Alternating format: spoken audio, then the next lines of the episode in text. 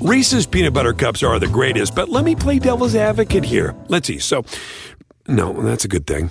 Uh, that's definitely not a problem. Uh, Reese's, you did it. You stumped this charming devil. What do eight bags of concrete mix, a cooler full of 30 pound sea bass, and a 10 inch compound miter saw have in common? They're all things that are easier to load in and out of the bed of the new F 150. Thanks to its new available Pro Access tailgate that's also a swing gate. The new 2024 Ford F 150. Tough this smart can only be called F 150. Available starting early 2024. Pro Access tailgate available starting spring 2024. Cargo and load capacity limited by weight and weight distribution. This episode is brought to you by Progressive. Most of you aren't just listening right now, you're multitasking. But what if you could also be saving money by switching to Progressive? Drivers who save by switching save nearly $750 on average, and auto customers qualify for an average of seven discounts. So multitask right now. Get your quote now at progressive.com. Progressive Casualty Insurance Company and affiliates national average 12 month savings of $744 by new customers surveyed who saved with Progressive between June 2022 and May 2023. Potential savings will vary. Discounts not available in all states and situations.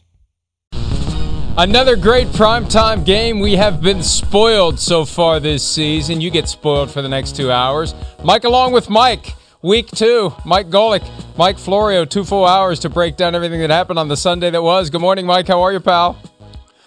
I'm doing well, Mike. And let me tell you what, I, it, give me a player that says no, I don't want to go for it, and give me a guy I don't want on my team. I mean, who, who's yeah. going to say? Could you imagine him sitting there saying, "Well, Michelle, I said no, I, I, don't think we should do it. I don't, I don't think we should go for this." Everybody like, "What the hell's he doing?" Nobody's saying no.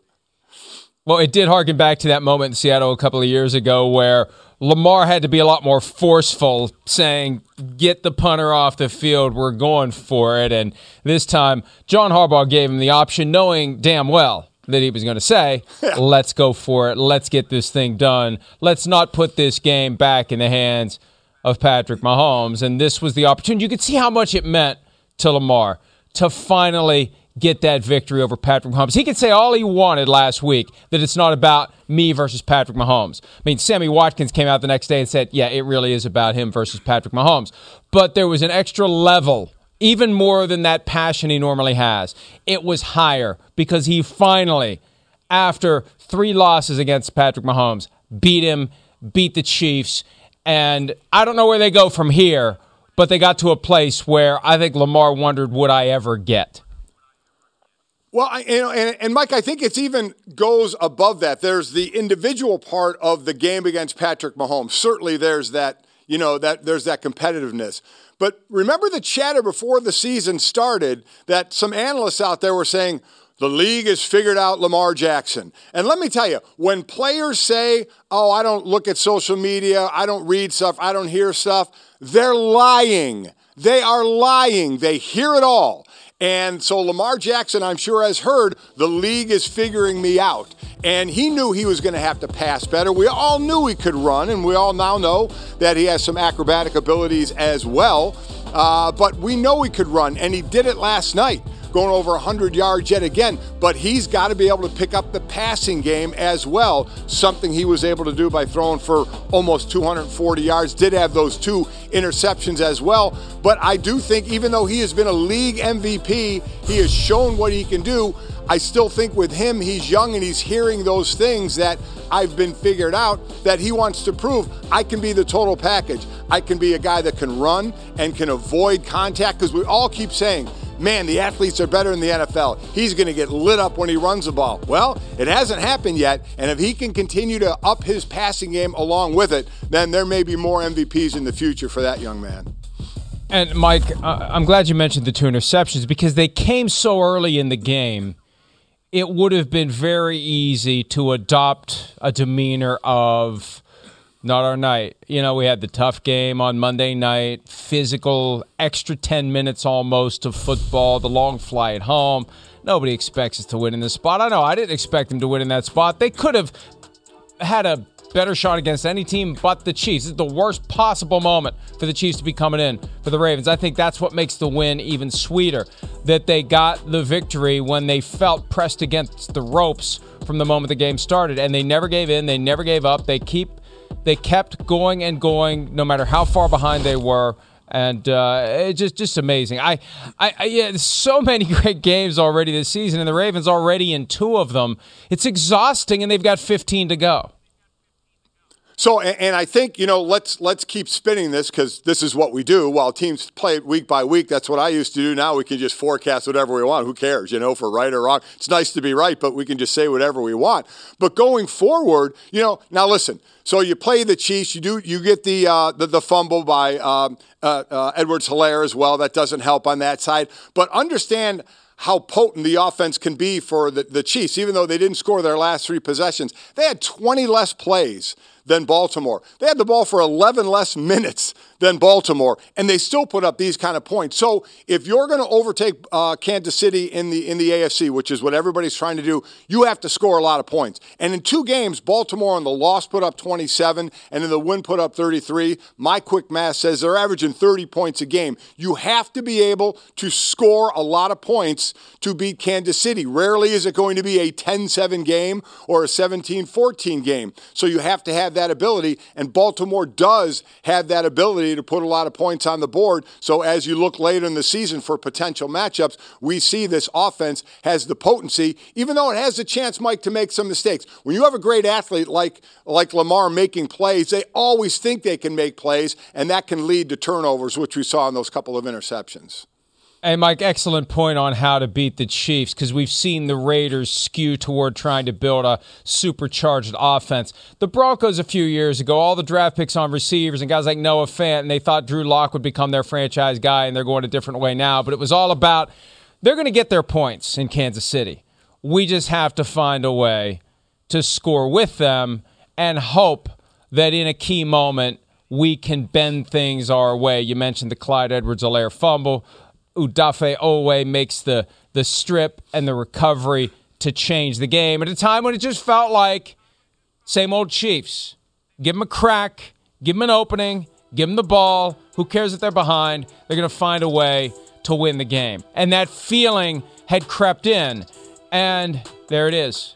Game changes dramatically in that moment. We've seen that a few times already this year, but it's extra important when it happens with the Chiefs because they've developed an aura over the past three years that things like this don't happen to them. So I, am wondering, Mike. At this point, we're two weeks in. You know, we're just a couple of weeks in, but still, you know, as I said, we look forward. We do the the, the hot take or, or or so, whatever you want to call it. Are you are you off on Kansas City now? You still have them the favorite, or listen, there's two other teams in their own division that are undefeated. So are the Chiefs still the team to beat, or, or are you already kind of falling off of them a little bit? Well, no, I, I, am I going into this year? I said there's there are nine teams that could be regarded as high level contenders in the AFC, and there's only seven nine. playoff spots. And yeah, I, I I see Bills, Patriots, Steelers, Ravens, Browns, Colts, Titans, Chargers, Chiefs. And now we got to put the Raiders in there. I don't know who falls off. Maybe the Colts fall off at 0 and 2 and with questions about Carson Wentz. We'll talk about that coming up. Yeah, but yes. the, the Chiefs don't have that same perception of a clear shot back as the Buccaneers do. They're going to have to fight for it, as we saw last night. Fight and scratch and claw. They'd do it against the Browns. They'd do it against the Ravens. Now, at some point, the schedule will soften, but it just shows you what will happen when the Chiefs cross paths with some of these great teams. And that's great for us as fans and analysts. We get to we get to enjoy great games because people aren't just hiding in a corner whenever the Chiefs come to town. They have extra motivation to prove that they belong, as the Browns are trying to do, as the Ravens are trying to do, as everybody. The Bills are coming very soon on a Sunday night, I believe, for the Kansas City Chiefs. So they're going to be taking the best punches that everyone has, and it creates some intriguing football. And you have to, hey, uh, uh, last night when the Ravens were facing fourth down, Mike, you know, I the analytics, there's one factor in the analytics. Don't give the ball back to Patrick Mahomes. If you do, you're going to lose. Right. And uh, and I was concerned when they got the ball back. It reminded me of what the Giants did on Thursday night. Like we have been given a gift and we are not going to take full advantage of it. We're going to get conservative. They had the the run where Lamar kind of sat down. It's like, oh, they're playing it safe and they're going to be content to punt it back. Do not do that. And when they completed the pass on third down to get them close, that's when all of a sudden it's like they're going to flip this from we're, we're just going to be content to give them another chance to we're going to go take it. That's what made, I think, the decision to go for it even more stunning because they were creating a vibe of we're we're happy to make them use their timeouts and we're happy to give the ball back to them and we'll trust our defense again. Yeah, I, you know, I, I'm with you because I've never really been a fan of that. Now, if you have a great defense that you can rely on, I, I understand it a little more. But I mean, listen, in in meetings, in game planning, you're always talking about attacking. In this day and age, and well, really, really all the time, it's about dictating. Who's dictating to who? You want to dictate as a defense, or the offense wants to dictate, which means you need to attack. You need to get after. You need to show them what you're doing and saying, we're going to have the upper hand. Then I never understood it how you all of a sudden go into the shell and say, I know there's the philosophy of make them use their timeouts, take time off the clock. I, I, I get it. But there's part of me that says, if you don't give them the ball back at all, they don't get a chance. There's nothing they're going to be able to do if they don't have the football. So sometimes I get a little crazy, even when I was playing, and I'd see the offense go into a shell and say, I, I know we had a really good defense, but there was times like, let's just win it. Keep the ball. Let's just win that thing. And at, at times when I don't see it, it can be a little frustrating, even as a fan. Best way to beat Patrick Mahomes is keep him on the sidelines. Yep. Here's John Harbaugh, the coach of the Ravens, on the decision to go for it on that key fourth and one. With the game on the line, you had uh, you were captured on NBC as saying to Lamar, "Do you want to go for this?" Was there ever any doubt? No, there wasn't. But I, I, I just maybe I wanted to be sure myself. You know, I, I knew he was going to say yes. So, uh, but we were going for it at that point. Would there have been a doubt if it was any other player or quarterback? If you didn't have Lamar? Well, Mahomes, I bet they're going for it too with Patrick Mahomes. How about that? Good answer. Makes sense. Yes. and and, yeah. and that's the way it's you know, I, I people can complain about analytics, but it really has given coaches a much safer harbor, Mike, than they used to have when it comes to doing the thing that would appear to be unconventional. Just a few years ago, coaches would always do the conventional thing because if you do the conventional thing and it doesn't work, okay, hey, you did the conventional thing. You start doing the unconventional thing and it doesn't work, and you string enough of those together, you get your ass fired. That's all changed now because they've all got the formulas to back up what they're doing. And frankly, if the numbers are saying do the unconventional thing and you don't, then you got to answer to people in the organization who have they got the abacus out and they're saying, "Hey, you should have done the unconventional thing." So I think some of the coaches just resigned themselves to it. It's like, "Fine, fine. As long as I got cover, let's go do it." But it has created this willingness now for coaches to roll the dice where we're not as stunned by it as we used to be. See, I don't know. I don't know how much, and I want to know how much of an analytics guy you are, Mike, because I, am somewhere in between. I, I, get it. I believe in it, and and I and I've also said this many times over the years to, to to people and to fans.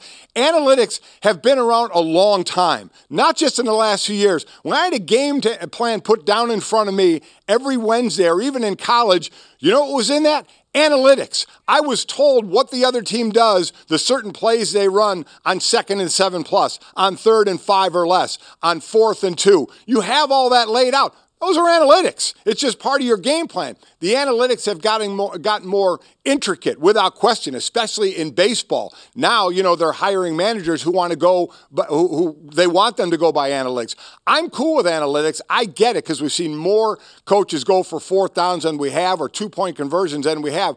But also, I don't think, Mike, you can lose your gut feeling. I don't think, I mean, coaches have that, players have that. And sometimes, you know, it's like in baseball when I see them pull a pitcher because the analytics say pull it. And sometimes the pitcher, man, you think you can get that next player, that, that next batter out. You know, what do you do? That's when I think you're right. If you're a manager or a coach worried about what management is going to think if you don't go by the analytics, you're afraid to go with your gut anymore. And sometimes I think you lose out that way because I think going with that gut feeling at times can be the right way to go. So, I mean, are you an analytics guy all the way? Same page. No, no, we're on the same page. We're on the same page with it because I don't think you should disregard the lifetime of experiences, iterations, games, decisions, factors, and gut feelings that come from that that your head coach is going to have, regardless of where the numbers point.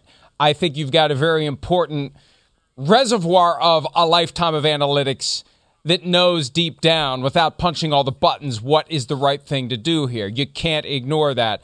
But it really has gotten to the point where it's so detailed. My concern is, and this is where I think that some coaches are hesitant to just adopt, all right, it's fourth and four. The chart says go for it. The numbers say go for it. We put all the factors in. And it's amazing how many factors get considered when they come up with these formulas. But, you know, the formulas are based on thousands and thousands and thousands of situations that are similar to it and there's just a little sliver of an incremental benefit to go for it. Well, that's fine, but I, you know what? As the coach, I don't have the opportunity to do this thousands of times. I do it a few times and it doesn't work. I'm done. That's the that's the big flaw that I see. Coach has a finite opportunity to win games, finite opportunity to have solid seasons, or they're going to find somebody else. So I think the coach's experience and the coach's gut feeling has to be a factor in this. And John Harbaugh's experience with Lamar Jackson is trust him because he is superior when it comes to the ability to run the ball into the line and get the yardage you need. He's superior to anyone else out there. So that's a strong factor in your own personal analytics decision. I agree, and maybe that maybe these coaches have, and we know they have the cards now for when to go for two points, but also maybe they need that analytical, the get back coach standing right next to the analytical coach. And, and analyzing things, the numbers have ruined things for me. The thing that's ruined it for me is when they put the calorie content at my favorite restaurants, because now a number is associated with the food I'm going to eat, and all of a sudden I can't eat the friggin' food I want to eat because a number associated with it is too high. uh, let me take you back to 1992. I'll never forget the day where the FDA started to require the information to be put on all the food that you buy, and and like like you know 80% of the stuff that I really like, it was now guilting me into not eating it. Yeah, I don't want to know. It's a horrible day. All I know is it tastes horrible, good. Horrible. All right, uh, yeah, that's yeah, good. That's, exactly funny. right. Uh, hey, let me tell you one other thing I've heard about the the dynamics of analytics. W- w- how it's changing NFL teams is that the owners are much more astute now. The owners understand that part of the game so much more than ever before. And when the coach tries to work his interpersonal magic and a lot of it's fluff and BS and force of personality, the owner's got, you know, the MIT grad to his right yep. It can supply well, what about this? What about that? Do you think about this? Do you think about that? Where in the past, the owner would just sit there and not expose his or her own ignorance and just keep their mouth shut and listen to the coach. The coach gets a lot less deference in the building than the coach used to. Oh, I completely agree. And that's why it's interesting which coaches get hired. If you get a coach who's been around for a long time, they're not going to be kind of they're not going to have that feeling that maybe a younger coach has that says I may have to defer to these numbers. Hopefully they accept the numbers a little more than they have in the past because you have to open yourself up to new things as the game progresses and as analytical numbers become more, you know, intricate. So I get that, but maybe when you see these assistant coaches, especially younger assistant coaches, becoming, you know, 37, 38, 42 year old head coaches, they've been around the analytics a little more. So you may have that buy in a little more, and that's what may be why they're getting hired a little more, whether it's in the college ranks or the pro ranks, because now we have the, the analytical group growing up that says, okay, this is now part of everything we do. And as I said, it's been part of it for decades already, but there's just more numbers to crunch now. As I mentioned, for me, there was one factor on the chart last night on that Ravens final drive. Do not give the ball back to Patrick Mahomes. Here's Mahomes yep. after the game talking about the Chiefs' first loss of the season.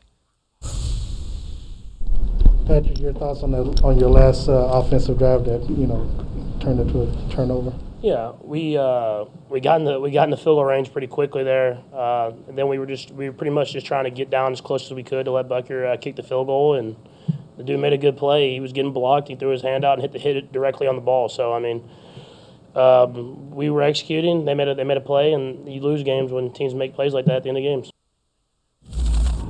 We haven't seen this much from the Chiefs, especially in September. Mahomes threw his first September interception of his career, but it all came down to that fumble. Mahomes did what he could, but hey, we, you, you put up 35 points, but you have three final possessions and you don't score at all. It's going to be a factor. It's going to it's going to result in a bad night for the Chiefs. We don't see many bad nights for the Chiefs, but when they happen, they are memorable. And Mahomes was still Mahomes, but as you said earlier, when they come up against somebody that can score points it makes it a little bit harder for Mahomes to save the day.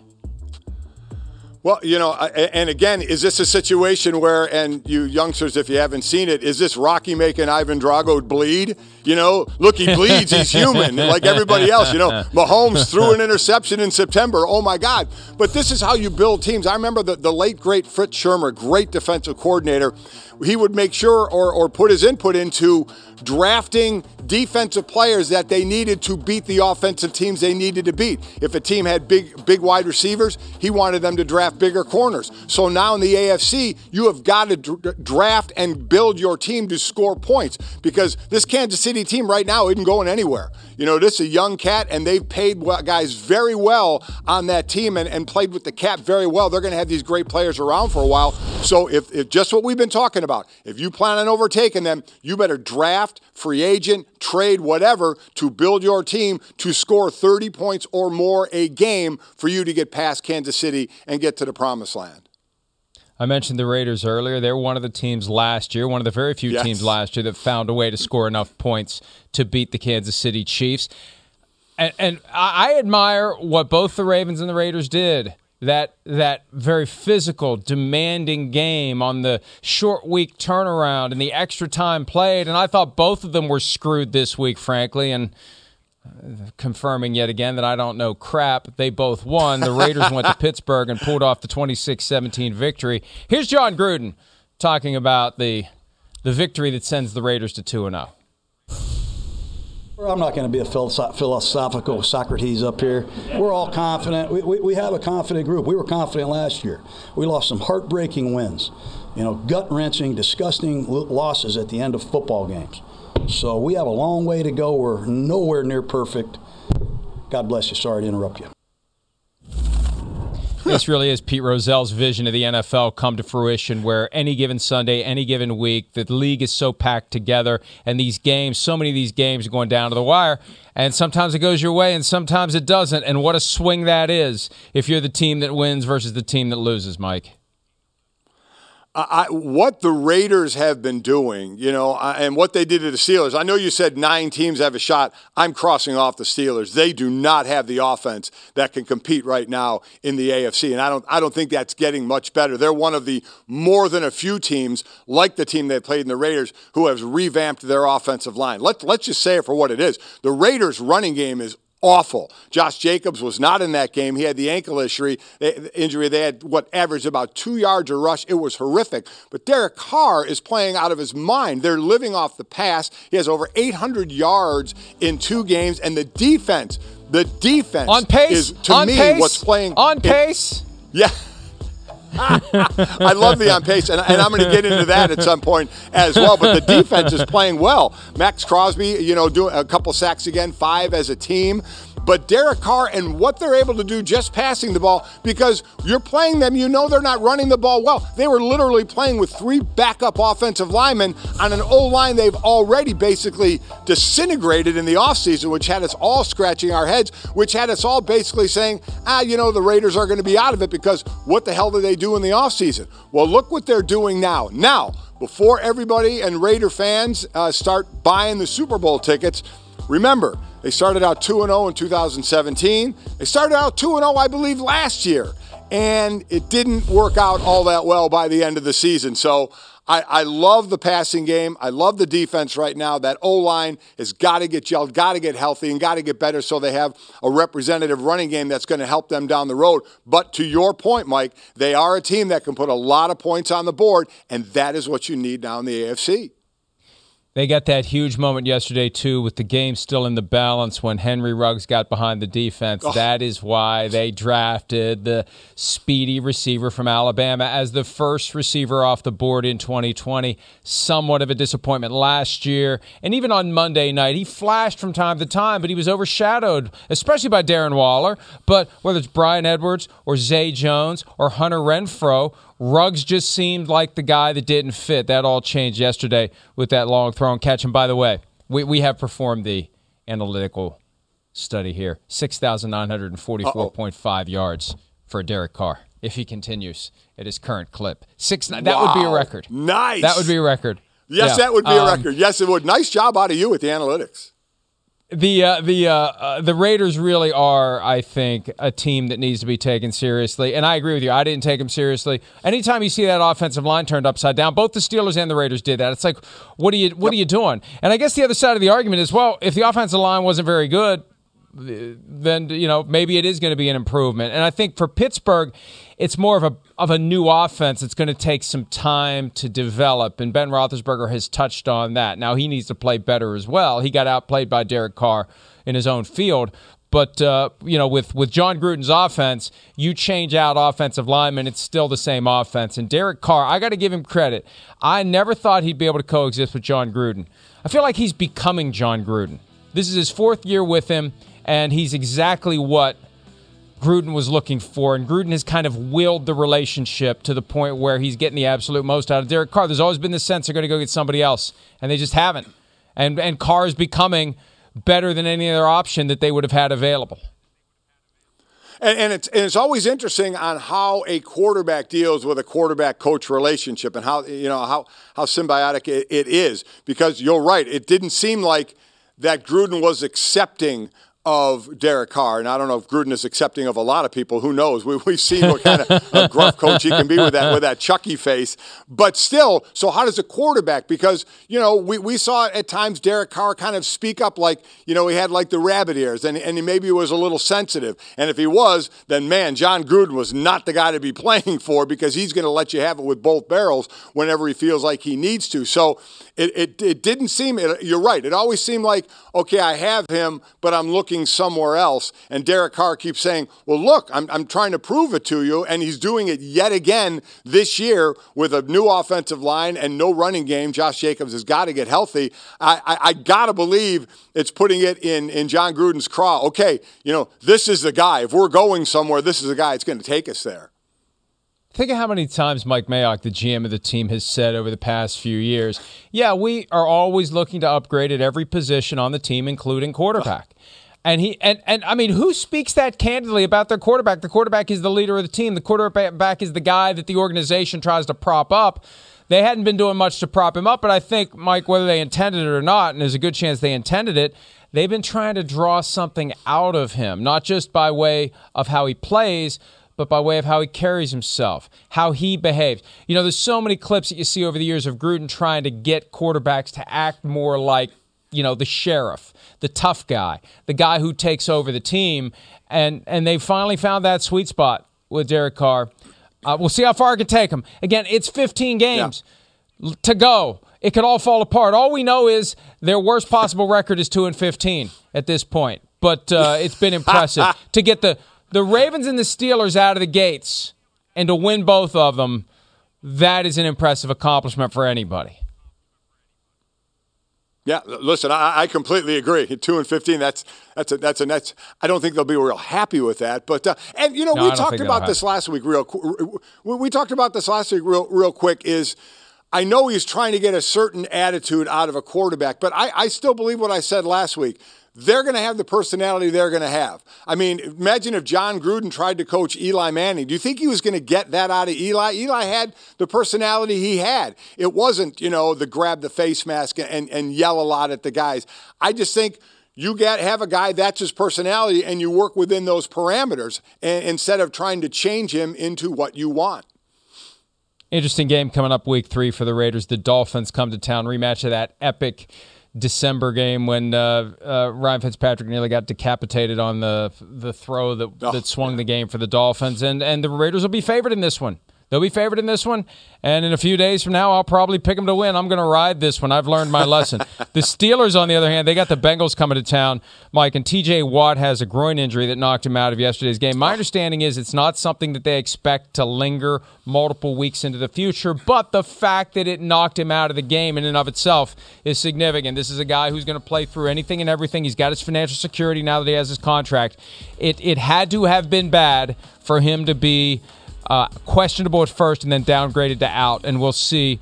Uh, you know, and, and this is one of those where presumably give it some rest so it doesn't linger all year long. How much rest do you want to give it? They got the Packers coming up in two weeks. Wouldn't stun me if they give them a week off against Cincinnati. They could probably, although I don't, I don't, I don't know if they could beat Cincinnati right now, but they could, they could hold their own Yeah. with the Bengals and save Watt for the Packers if if uh, a week off would help him get back to 100 percent because they're going to need him against Aaron Rodgers and company in Green Bay. I'll, I'll say this real quick, Mike. Soft tissue injuries are tough because you start to feel better as a player, and players always want to come back. And if you come back too early, you just re aggravate that. So, a soft tissue injury, especially early in the season where you don't want to miss a lot of games, you don't want to fall into a hole. And Pittsburgh is certainly struggling right now, and they need that guy in the field. He knows they need him on the field, he wants to be on the field. But soft tissue, you know, hamstrings, like we'll talk about with uh, Tyrod Taylor from the Houston Texans, and the groin with TJ Watt, those things linger. You've got to let those things heal uh, and, and come back so it doesn't happen again because then, then you don't get a 100% TJ Watt playing. Then you re injure it. Now he's sitting for even longer. So these can be t- soft tissue injuries, are very, very delicate injuries on how you treat them and when you come back. Yeah, Mike, it's groin, it's hamstring, and it's calf. In my own amateur athletic experience, you you get yourself thinking you're fine because you feel fine. You're not limping anymore. It doesn't hurt anymore. Everything's fine, and then you try to exert yourself and it's not fine. You think it's fine until you try to do something more than just walk around. It's like, oh, nope, there it goes again, and you got you know another week or two that you got to wait for it to heal. Mike, I'm sorry. You- You're going to have to let me know in, in your athletic career. What was it? A hamstring, a groin, a calf? What was it? What what all did you pull above. and how long all were of you them. out? All of the above. all of the above. Uh, hamstring and calf, particularly, not groin so much. But I had a hamstring injury once Okay. that that took forever to heal because I would never let it. Because like, ah, I'm fine. Right. Oh, I sh- oh, oh, expletive deleted. I'm not fine. Try it again a week later. I'm fine. No, I'm not fine. So uh, anyway, uh, yeah, T.J. Watt may need a little time before he's fine enough to play for the Steelers moving forward. But yeah, it's just amazing how quickly the vibe changes, and we see this every year. The results from one week, we get high or low on a team. And when everything resets to 0 0 with a full 60 minutes to play and you start it all over again, you get you get dramatically, not just somewhat different outcomes, you get dramatically different outcomes. Oh, w- without a doubt. I mean, that's that's why they say it doesn't matter what happens week to week. That's why you play the game. It doesn't matter who you're playing. Just like you said, well, maybe he can take a week off against this team and come back for that team. Well, hell, you don't know. I mean, you could you could lose the next game. You find yourself in- in that early hole, but you're right. It is game to, and, and game to game, and you never know what's going to happen. We know the injury bug is hitting. We know Baltimore's one of the teams. Last year it was San Francisco was that was the MASH unit. This year there's a lot of teams with guys hurt, but Baltimore seems unfortunately to be leaning toward that MASH unit team uh, this year. So you you just never, and that's the one thing you can we can try and predict all we want, but you can never predict the injuries and who gets hammered and how it affects you. And with a 17 game season now, it's just hard not to imagine that most, if not all, teams at some point are going to go through it. The question is can you hold it together and win games while you go through it? And how long until you get out of it? Because the season is longer, obviously, than it's ever been before. Let's take a break. When we return, speaking of wildly dramatic changes in outcomes, the Saints last week looked like they were headed to LA for the Super Bowl. Now, Looks like they're headed back to the days of the fans wearing bags on their heads. What went wrong with the Saints? We'll discuss that next here on PFT Live.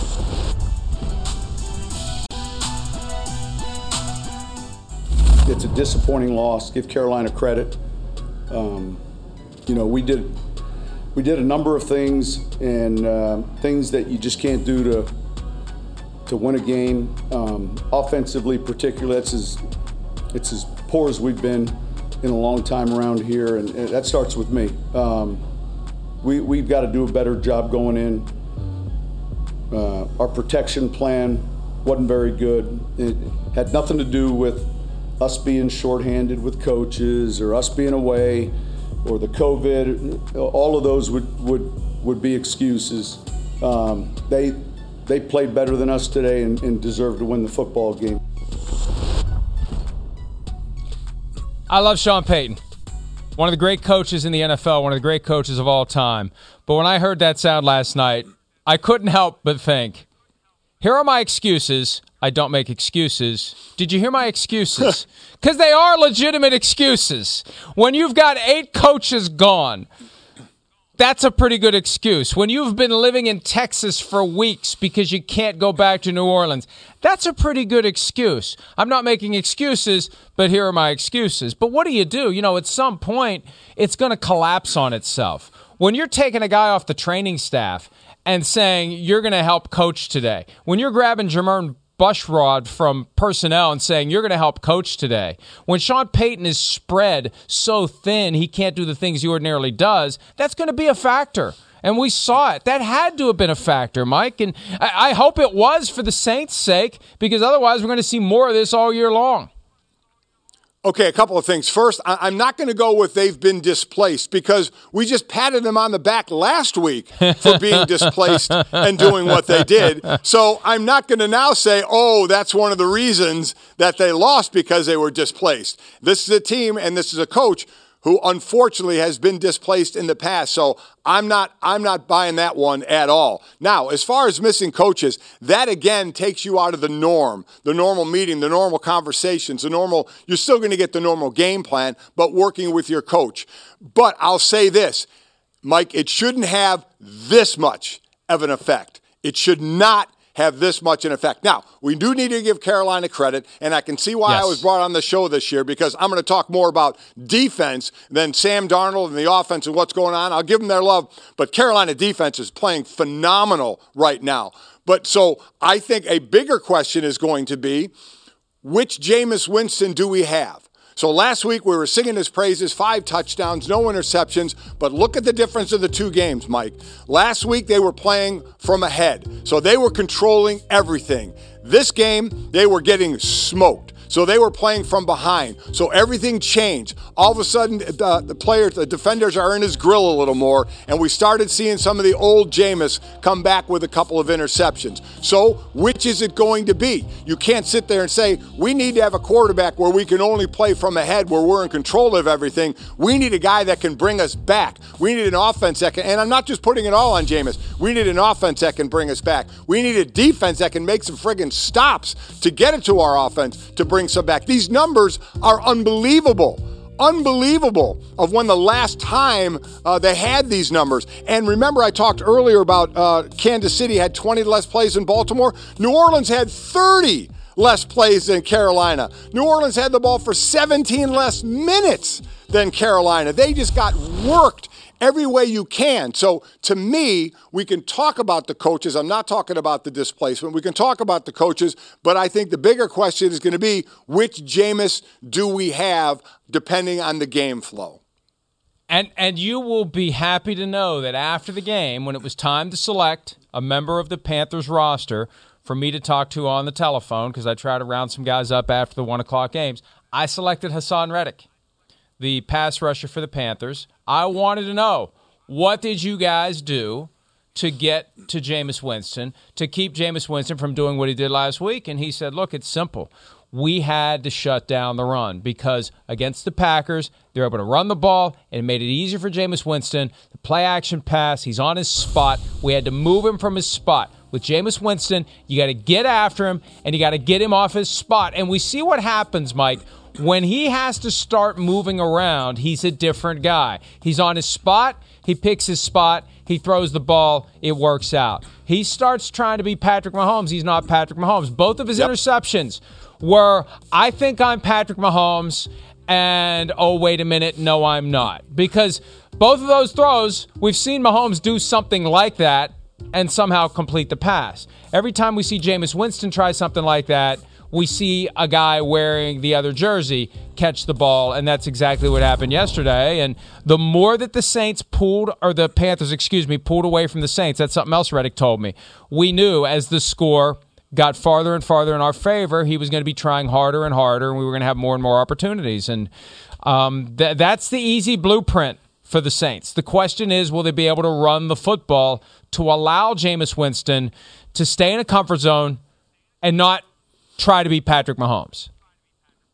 So, and also for me, this is a big week of coaching for Sean Payton and Jameis Winston because obviously Sean has seen Jameis play in Tampa and watched him and probably used that to base it on some of the way he's coaching him. But now we've seen him in that Saints uniform. Now we've seen him under pressure, and I agree, trying to do things and make a play, and he's not able to do it. So this is when he's going to need coaching the most from Sean that says, okay, you're in this position. Why did you do this? Well, this is what you need to do. This is what we need to work on. This, to me, is where the, the greatness of Sean Payton is going to take over and hopefully help Jameis because we still got to see. We see we, we've seen a Jameis of like, wow, which we've seen in the past, and we saw a Jameis like, wow, that we've seen in the past. So where is it going to go? So Sean Payton's coaching, I think, this week is going to be huge. But I'm glad you had Haason Reddick on, a guy who had a big year with the Cardinals last year and then signs with Carolina. Listen to this defense, and you know I got a spout on this. Two games, first two games, they outscored their opponents 33 to nothing. Their defense has shut out both opponents in the first half. They have 10 sacks in two games. They're on pace, Mike, for 85 sacks this year. They have three go. interceptions as well. They have eight players who have had a part of the sacks this year. So it's not just one player, even though Reddick leads with three. The defense is playing great, and I'll continue to say when your defense is playing great, you're always going to be in the game. Because Sam Darnold certainly is playing better than he played with the Jets, but he's got a great weapon in Christian McCaffrey, who had another, what, 140 total yards and dealing with, with leg cramps. He's getting a good relationship going on with DJ Moore right now. Still had a bad interception in, in this game, but the ability of what Christian McCaffrey brings to this offense, it, I think, is going to help Sam Darnold the most. But uh, what's going to help him overall the most is that Carolina defense. Yeah, I mean, what's helping Sam Darnold the most is not being on the Jets anymore. I, you know, at some point you have to ask who was to blame for the fact that Darnold didn't work out in the Jets, and maybe it's the Jets, not Sam Darnold. But it is amazing. And Mike, I said this last night. To the extent that we're all watching Urban Meyer to see if he's going to be the next Jimmy Johnson, let's not overlook Matt Rhule, who came to the NFL with just one year of NFL assistant coaching experience. He was the assistant off- offensive line coach for the Giants back in 2012, college coach. And last year, I thought they overachieved. I still thought they should have stuck with Teddy Bridgewater. I thought he did enough to stick around, but Sam Darnold doing well, Christian McCaffrey healthy for now, and the defense under Phil Snow. Phil Snow, just watch, it's already starting. We're going to start hearing Phil Snow, Phil Snow, and next year Phil Snow is going to be head coach if he keeps doing what he's doing with that Panthers defense. Well, it's going to be interesting because Phil Snow has been wearing Matt Rhule colors for the last few years. He was with him in Temple, at Temple. He was with him at Baylor, and that was with him at Carolina. So it'd be interesting, you know, if that relationship breaks up because I'm glad you mentioned Phil. I mean, he's been obviously a huge part of the Matt Rhule rise, you know, turning around Temple, turn in the time he was there, turning around Baylor when he was there, and now doing the same thing in Carolina. So they're a heck of a package deal right now, without question. And, and you can't forget, you know, on the offensive side with Joe Brady and what he's doing after what he did with Burrow at LSU. Then he was with the Saints for for a bit before Carolina. But uh, yeah, uh, Phil Snow and Matt Rhule had that tight relationship, and I, am sure I'm sure Matt doesn't want that to go uh, anywhere else. But you're right, Phil Snow is all of a sudden going to his agent's going to start getting some phone calls. And 3 and 0 is easily within reach. They've got the short week trip to Houston. They'll be favored. I'd say six and a half points. I haven't seen the lines yet, but that would be my wild guess. And uh, they win that game. They get a couple of days off, and they're 3 and 0 with 14 to play, which is a heck of a lot better than we thought the Carolina Panthers would be in an NFC where we're still trying to figure out, Mike, who's that team that's going to push the Tampa Bay Buccaneers. The Saints, at least for now, you know, you cross them off a little bit. The Packers, we don't know. We'll find out tonight when they play the Lions whether or not they're going to be real contenders. Uh, some of the teams in the NFC West, yeah, they're looking pretty good, but uh, so the Tampa Bay Buccaneers need a challenger, and they may have one in their own division in Carolina, one that they didn't really expect. Oh, I, I agree with that. You're right. Like like you had uh, so you had nine teams in the AFC, which I thought is a bit much. How many teams do you have in the NFC that you think can contend? Well, I, have got Tampa Bay far and away above the rest, Sure. but then Sure. you've got the Rams. The next level would be the Rams, the Seahawks, and the 49ers, but you got to include the Cardinals in there, even though yesterday it could have gone either way. Uh, but uh, the Mm-hmm. it, basically it's Bucks, then all of the NFC West, then to be determined.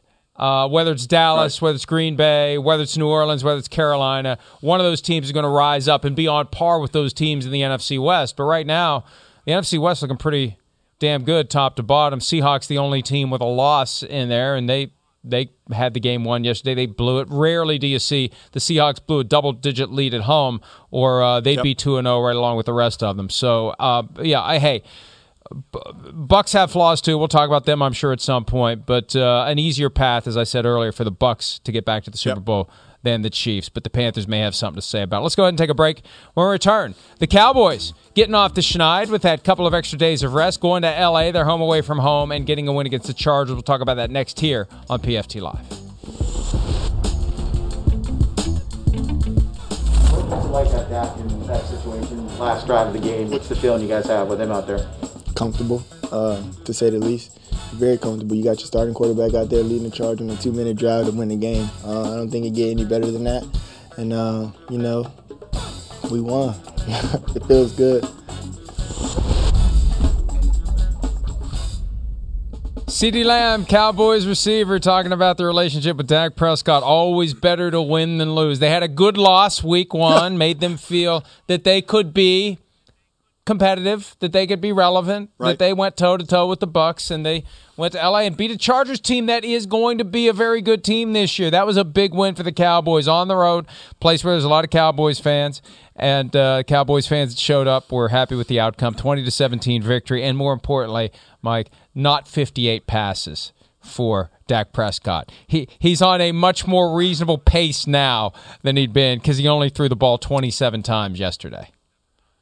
So, you know, we, we've seen him throw a ton, and we've seen him throw for a ton of yards when he needs to, and we see the weapons that they have. Yesterday it was CeeDee Lamb, who was, was the guy, I think, nine targets and, and eight receptions. But you just said it 27 passes, so let's throw the runs in there 31 runs. That's the balance you're looking for. And I will continue to say it, and not just because he's a domer, but Zack Martin is the best guard in all of football. And Zack Martin was back yesterday.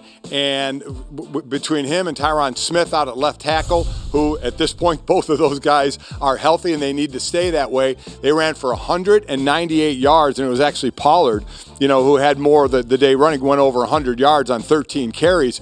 But this O line is such a key. And when they can do this, because you have a great back in Zeke Elliott, but as I mentioned, Pollard had over the 100 yards. So you have two. You have the dual threat back there. But if you can do this, man, does it make Dak Prescott's job so much easier. A quarterback behind a line and in front of a running back that can have a running game, knowing what you can get out of play action, knowing the freeze that's going to put on the D line, knowing that you're going to get the backers to step up, knowing you can get an extra half a second to a second on a play action pass if you're running the ball well can make all the difference in the world. And when this team does what they do, and, and how about the last drive? What, 11 plays for to go 49 yards? The clock management at the end, I have no clue. No clue what Mike McCarthy was doing, and, and, and ends up setting Zuerlein up for a 56 yarder when they could have got closer than that. But Zuerlein makes a, a phenomenal kick there, but a great drive to end the game and an incredible balanced attack on offense.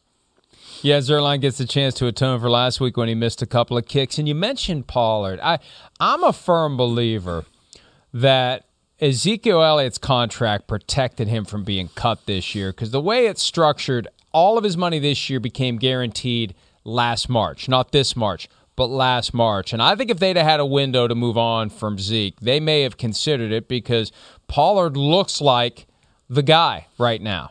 Pollard has the burst. Pollard is that, and we saw them cycle through. You know, running backs, and, and that's the way you got to do it. You got to be willing to say, "Hey, we're, we're willing to move on, and uh, and we're, we're going to go on to the next guy." And and uh, Tony Pollard is looking like the next guy, and they benefit from having Elliott around. He can still do some good things, but he was the better of the two yesterday, and I have a feeling we're going to be saying that uh, multiple times over the balance of the season. Do you think when the numbers are right, you think they're done with Zeke Elliott? I think after this year, they may be done with Zeke Elliott. I think, yeah, contractually, that that uh, because the guarantees that that Right. rolling guarantee is now over. That portion of the contract is over. But hey, I, I, I'm a, I'm a big believer because people say, oh, hey, you advocated that he should hold out, and look, he hasn't been the same since he held out. Well, but he got paid.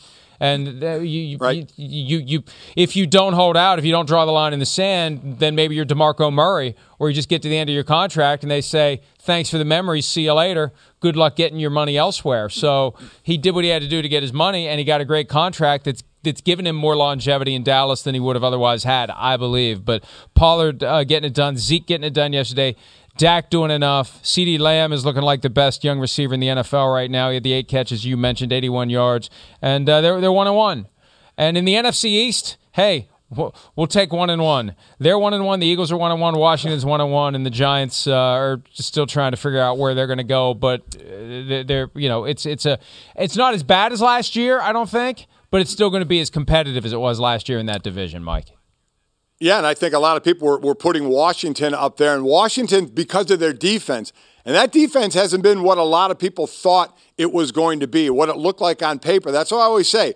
On paper, you can you can talk all you want, but then you get on the field and you have to execute. Sometimes it can be different. And that defense, you know, has not been living up to, you know, the old air quotes as to what it looked like on paper. But we'll see. Uh, and that that'll stay competitive. Save, I'm, I'm sure, for the Giants there. But also the one thing, you know, as coaches, you'll always look at what can I do instead of just patting my team on the back for a win? You find the things that went wrong, and there's always some things to correct. And also, you should note from the Chargers hey, gang, you know, this was a close game. We had to drive down for a final field goal against a team who had two penalties wiped out on on penalty or, or two touchdowns. I'm sorry, wiped out on penalties. They got a field goal for one and a turnover for the other. So two touchdowns gone, and they had 12 penalties. So the Chargers were undisciplined in this game and had those, and, and part of that undiscipline with the penalties cost them uh, the chance at two touchdowns. So while it was a, a good win for the Cowboys, you have to look and say we were in a pretty good position because the other team was was making some boneheaded mistakes.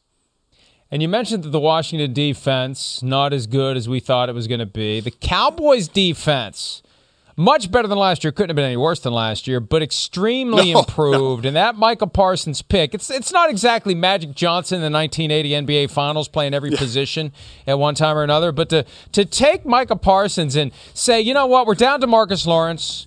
He's out with a broken foot. We're down Randy Gregory. He's on the COVID reserve list. Hey, Micah, you played defensive end in high school. Go ahead and play defensive end today. And he does it, and he does it well. It's amazing. He may have won Defensive Rookie of the Year in week two, Mike. So what, what what's happened to that position? You know, that position ha- has changed over the years to having big players to where the the 260 pounder, 250 pounder was too big to play linebacker and too small to be DN. But that's now what you have. You have outside pass rushers anywhere from 230 to 260, sometimes bigger depending on the athlete. But you can do that with a Micah Parsons, and you're seeing this the versatility of players. Some teams like to do it more than others, like the Patriots. Bill Belichick loves to play his defensive players at different positions uh, to be versatile and be able to step in. Micah Parsons is a good enough athlete, and these, these players today are incredible athletes to be able to do that, to have the ability to all of a sudden put your hand on the ground and, you know, make some plays. Again, get some pressure. Quickness is now the big thing on the outside. It's not necessary bulk, uh, though at times when there was going to be running situations, he wouldn't be on the field because it's tough to ask him to stand up right on the line to, to an offensive tackle. But I thought he did a nice job. You knew he was going to try inside moves, outside moves, put pressure on the quarterback. It just shows the versatility you have in that player. Hey, Mike, I can remember a time when they called guys like that tweeners in a very derisive Yep, that's way. exactly right. He, he doesn't have a home. Well, okay, fine. we make our home to fit him. We we have a versatile defense where we use him different ways and we confuse the offense instead of trying to scram, uh, cram the square peg into the round hole. We just make a new hole, and this is what our guy's going to do, and we're going to get the most out of his skills. We're not going to label him. We're just going to let him be a football player and we're going to put him wherever it's effective. The- and it's just it's amazing how it's taken so many years for coaches to kind of drop that stubbornness and embrace great players. Just embrace a great player and figure out how to use him. One of the one of the first ones, and I covered him in college uh, at Syracuse, was Dwight Freeney. Dwight Freeney was that 255, 260 pounder that again, was too big to be a linebacker, but at that time was kind of too small to be that defensive end. Listen, I played, Reggie White was a D end at 310, and Clyde Simmons was 290, 295 on the other side. Here's a 6'1, 6'2, 255, 260 pounder in Dwight Freeney, like the, the whirling dervish, the Tasmanian devil out there, just hitting the quarterback. And, and you're right, uh, GM's going, yeah, okay, maybe that can work with a smaller guy who's a little quick out there against really big offensive tackles to, to get those guys in space. So uh, I, am glad it's happened. It was going to happen. It was the natural kind of evolution of the player. Players are such b- bigger, stronger, better athletes than they've ever been and have the ability to be more versatile than they ever have in the past. And I remember when Freeney came out in the draft, there were scouts that would not give him the time of day. And they're like, I'll just yep. run the ball right at him and you'll put him in the front row. Uh, I, I, I, he may have been the key, as you said, to changing the perception and, and crafting a reality where we got a guy who can play football. We'll figure it out right. later. Just give me great football players, and I, I'll, I'll figure it out. I'll I'll blow up my system, my system to accommodate the fact that I got some great football players, and I'll, as a coach, figure out how to deploy them. All right, let's take a break. Week two superlatives when the second hour of PFT Live begins right after this.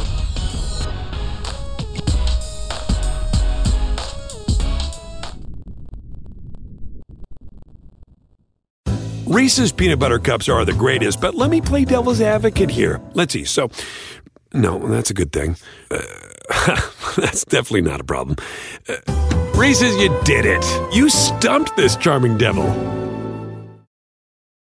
At Bet365, we don't do ordinary. We believe that every sport should be epic. Every basket, every game, every point, every play. From the moments that are legendary to the ones that fly under the radar. Whether it's a three pointer at the buzzer to tie the game or a player that goes two for two at the foul line. Whatever the sport, whatever the moment. It's never ordinary at Bet365.